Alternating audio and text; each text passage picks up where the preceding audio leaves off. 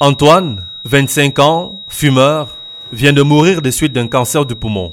Comme lui, un fumeur sur deux meurt prématurément de suite de son tabagisme. Le tabagisme, qu'il soit actif ou passif, expose au risque de maladies graves.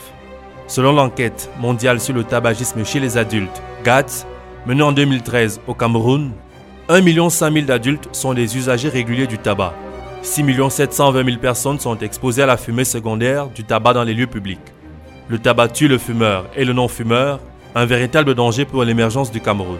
Alors ensemble, disons non au tabac et oui à une loi anti-tabac forte pour préserver la santé et sauver des vies. Ceci est un message de la coalition camerounaise contre le tabac.